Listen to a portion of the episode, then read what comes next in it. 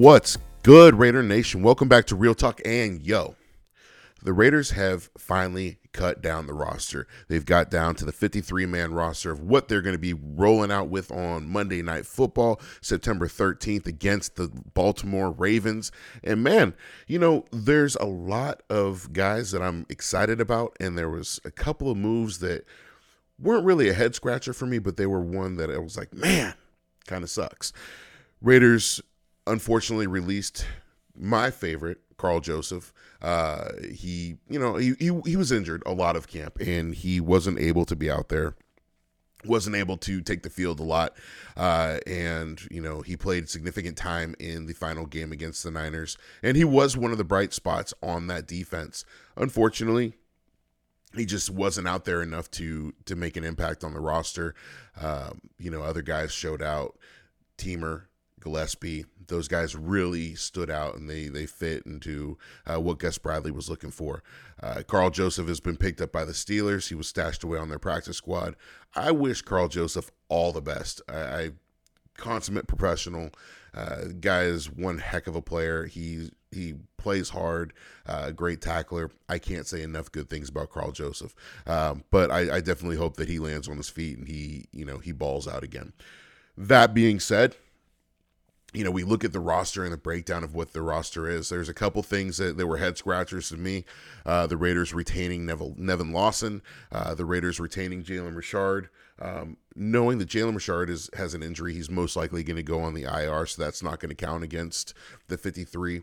Uh, Nevin Lawson is going to be facing a suspension again in the beginning of the season. It's two day, two game suspension for PEDs, um, and so those are things that you look at. Those are things that you're going to closely monitor. Um, the Raiders have recently restructured Nick Kwiatkowski's contract to free up a little bit of cap space. Um, he's a guy that's going to come in and he's still going to, you know, be a playmaker for this team. Uh, and then we look at, you know, some guys that were brought back on the practice squad. Uh, you have Trey Ragas, who was brought back. You have Dillon Stoner, who was brought back. Uh, Jeremiah Poutasi.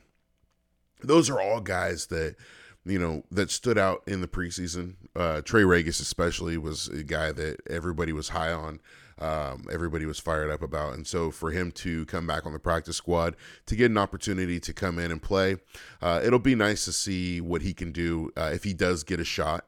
Um, but it'll be also be nice just to have him stashed away on that practice squad. And of course, the Raiders have decided to keep three quarterbacks once again. Uh, the Peterman lives on another season in the silver and black.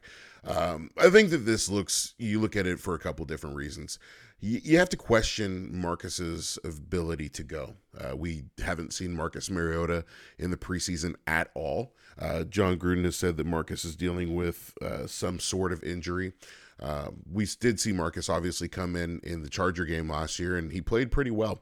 Um, but I think the question is, you know, what's Marcus's ability, or is it a fact that Jon Gruden was stashing Marcus Mariota away because he didn't want anybody to see him play and potentially lose him because he has a place for him on the roster um, to take over that Taysom Hill type role um, as a utility player. Uh, so those are the questions that we have with that in the quarterback room. Uh, looking at the running back room right now, you really have two running backs. You've got Josh Jacobs and you have Kenyan Drake. Uh, Jalen Richard is injured. Trey Ragas is on the practice squad. Alec Ingold can run the rock as well, though. So those are those are things that you look at there. Tight ends, uh, I think a surprising move was losing Derek Carrier, them cutting Derek Carrier in, in favor of Nick Bowers. But Bowers did have a very impressive preseason. And you save, you know, upwards of $2 million against the cap by letting Carrier go. Uh, it'll be interesting. But uh, you know what? The moves that Jon Gruden has made with the tight end position outside of Jason Witten have been pretty good. I mean, bringing in Darren Waller, uh, letting Jared Cook walk. Uh, Foster Moreau is a up and coming player who I think is going to shine this season, uh, and I've been banging that Foster Moreau drum for months now. I think that Foster is going to ball out. Um, looking at the receiver room, that's another one where you have John Brown, who was brought in to kind of be the quote unquote replacement to Nelson Agholor, who was brought in uh, he requested a release. I think that he saw he, that he wasn't getting much playing time. Uh, he was playing significant time in the final preseason game, and you know, I think that he looked at that depth chart and said, you know what, I'm not where I want to be on this depth chart. I got Zay Jones ahead of me. I got Henry Ruggs. I've got Bryan Edwards. I've got Hunter Renfrow. I've got Willie Snead.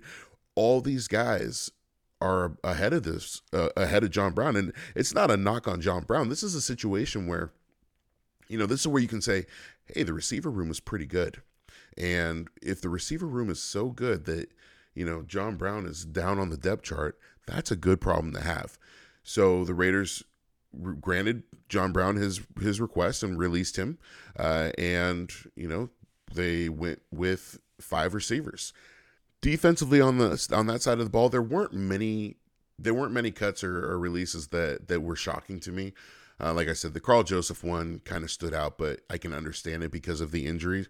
Um, the other one um, that was kind of notable was the Kendall Vickers release, uh, and that was just because I had actually tweeted out that Gerald McCoy would be wearing 93 by by midweek, and Kendall Vickers was released, and Gerald McCoy was now rocking that 93 again. Uh, we saw how Gerald McCoy played in that preseason game against the Niners, man amongst boys. I mean, he showed why he was a six time Pro Bowler. He showed why he is one of the best defensive tackles in the league when healthy. Um, if he can return to what he was before the injury, the Raiders have a very good player in Gerald McCoy. Now, obviously, he's got an uphill battle still. He's he came after the game and said that he was feeling pain. Uh, it hurt, but he felt good. He loved it. Uh, those are things that you want to hear. Those are exciting things. Uh, and there's going to be a really good rotation at that defensive tackle position with Gerald McCoy, with Johnathan Hankins, with Solomon Thomas, with Quinton Jefferson. There's some guys in there that can they can mix it up. You're going to have a lot of health. You're going to have a lot of freshness. Uh, I expect to see Clelin Ferrell maybe playing the three a little bit as well, uh, just because he's going to be a guy that's going to kind of play everywhere on that defensive line. He doesn't really have a set spot. Maxx Crosby and Yannick Ngakoue have taken over the defensive end position. They will be the starters, uh, and Klee will be working in on that rotation. Uh, so you know you look at that and what what that brings. Uh, the one area of question is obviously linebacker. Nick Morrow's injured. Uh, Javin White went down with an injury. Uh, the Raiders brought in Denzel Perryman, who's very familiar with Gus Bradley's system. He played very well in that system. Uh, he is coming off an injury, which we talked about last week, or yeah, we talked about last week on the pod. Um, but he's a guy that, you know, when healthy, is a very good linebacker, and especially against the run. Uh, and they're going to get tested. They're going to get tested really early. Uh, you have a Ravens team that has a quarterback that can run the ball very well. You've got a Ravens team that has a quarterback that can throw the ball pretty well as well. Um, and with the receiver, with the Ravens having their top receivers out, with the Raiders having J.K. Dobbins out, the weight of the world is going to be on Lamar Jackson's shoulders, and the Raiders are going to have to respond. I would expect the Raiders to spy him the whole game. Put Gillespie on him, put Tanner Muse on him, put Nate Hobbs on him, put somebody who is fast and physical on him so that way they keep him in the pocket and they force him to throw the ball. You keep Lamar Jackson in the pocket, you don't allow him to do what he does best that's when he's going to get flustered. That's when he's going to have issues. If you flush him out of the pocket, that's where he thrives. He's not a pocket quarterback. He's not a guy who's going to sit in the pocket, sit back in the pocket, and be comfortable there. He wants to run, he wants to move. So, those are the things that you look at. So the Raiders have their 53 man roster set. They have the guys that they're going to go to battle with. They have the guys that they're going to go to war with. They have the guys that are going to line up on Monday night in 11 days and face the Baltimore Ravens. That's exciting. It's exciting that football is back. It's exciting that real football is back. The Raider football is back. Now, if Twitter can just stop screwing up and get the shield back on the Raider Nation hashtag, because it is time. Season has started. It should be a year-round thing. Raider Nation is not a sometimes thing. It's not a, a you know uh, September through February thing. It is an all time thing. That shield should be on 24 7, 365, and on leap year 366 because that's how it rolls. Raider Nation is not a sometimes thing, it's an always thing. And if anybody tells you anything different, then I don't know what to tell you. Now, talking about Raiders, talking about what the Raiders do, Raider Way, Mark Davis is building a $14 million mansion in the Las Vegas Hills. And man, that thing, one, it looks like it looks like the training facility, but two, I mean, man, it looks like a supervillain's lair. It looks like something that a supervillain would live in. And would just have the wildest things come out of it, like sharks with freaking laser beams on their heads and stuff like that. But no, Mark's place is is looks like it's going to be amazing. Um, can't wait to see the completed product. I can't wait for you know him to do a MTV Cribs and to walk through and show everybody his his new pad and every bell and whistle that that place has to offer because you know it's going to be state of the art. He better have a helicopter landing pad like outside his pool with a canopy and dolphins and tigers and everything. I'm just kidding, but uh, it's really cool. If you get an opportunity, go ahead, go online, look at it. Just Google Mark Davis's lair. Uh, I'm sure it'll probably come up if you do that because seriously, he, it looks like a supervillain's lair. It looks like Tony Stark's house or like the Avengers compound. Uh, it's crazy. It's nuts. It's insane, and it is wow just make sure that nobody gives Ray Perez the address because we don't need Ray going out there and yelling at the building and expecting an outcome other than getting laughed at on social media again.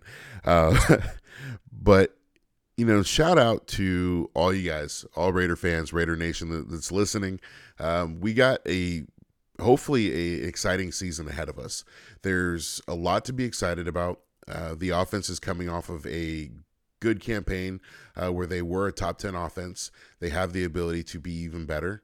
Uh, the defense is going to have some question marks. The offensive line has question marks, I think, too. Uh, this offensive line, they've got eight guys right now. And, you know, I'm a little bit concerned. I, I I'm not going to lie. I am a little bit concerned with the offensive line and what the offensive line may or may not bring, uh, just because of the fact that, um, you know, we haven't seen them in an actual like real game setting all together uh, playing as one so that'll be very interesting to see how this plays out uh, the offensive line is obviously the lifeblood of the offense everything goes through the offensive line if you can't block uh, you, they can't run if you if they can't block they can't pass but I, I think that they're going to be okay. I think that I think things will be all right. I just would like to see a little bit more depth. I would like to see a couple more guys on that offensive line that can that can help because now we look at the tight end position.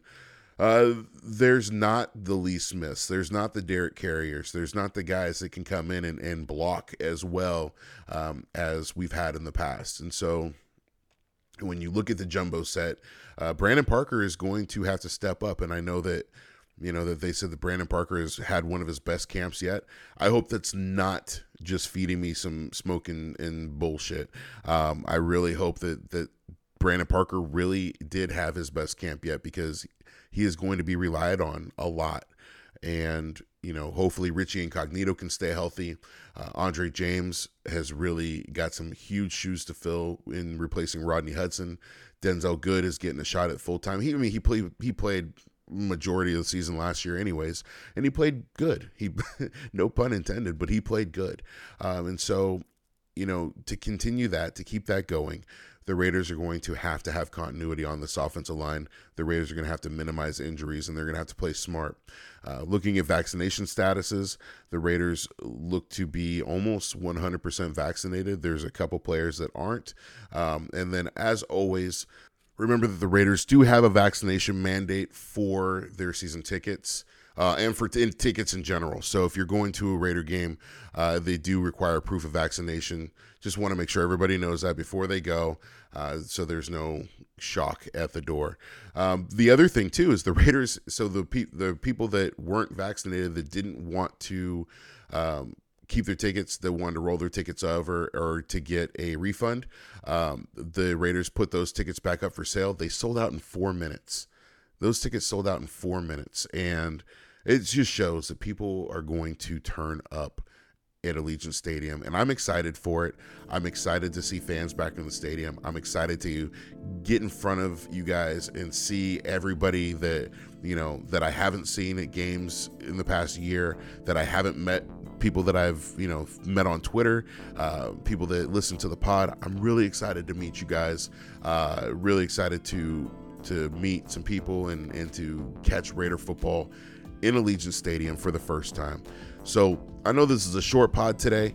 Uh, we're not really getting into a whole lot, but we will be back soon, and we got season right around the corner.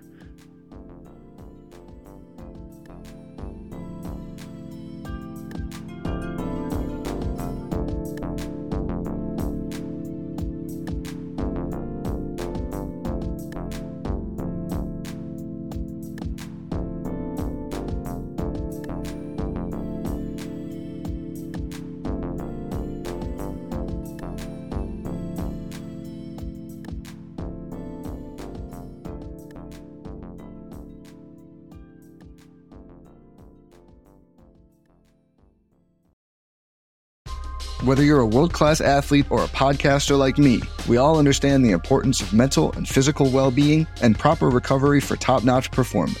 That's why I'm excited that Unifyd Healing is sponsoring this podcast. Unifyd Healing is a new and super innovative global network of wellness centers powered by Energy Enhancement System, or EE System. If you haven't heard of the EE System, you'll want to listen up. This technology promotes wellness, deep relaxation, purification, and rejuvenation. In hundreds of locations across the globe, access to a center is easy and affordable. Interested in experiencing the EE system technology for yourself? Go to unifydhealing.com slash bluewire to learn more and find a center near you. That's U-N-I-F-Y-D healing.com slash bluewire. No material or testimonials on the Unifyd Healing website are intended to be viewed as medical advice or a substitute for professional medical advice, diagnosis, or treatment. Always seek the advice of your physician or other qualified healthcare provider with any questions you may have regarding a medical condition or treatment and before undertaking a new healthcare regimen, including EE system.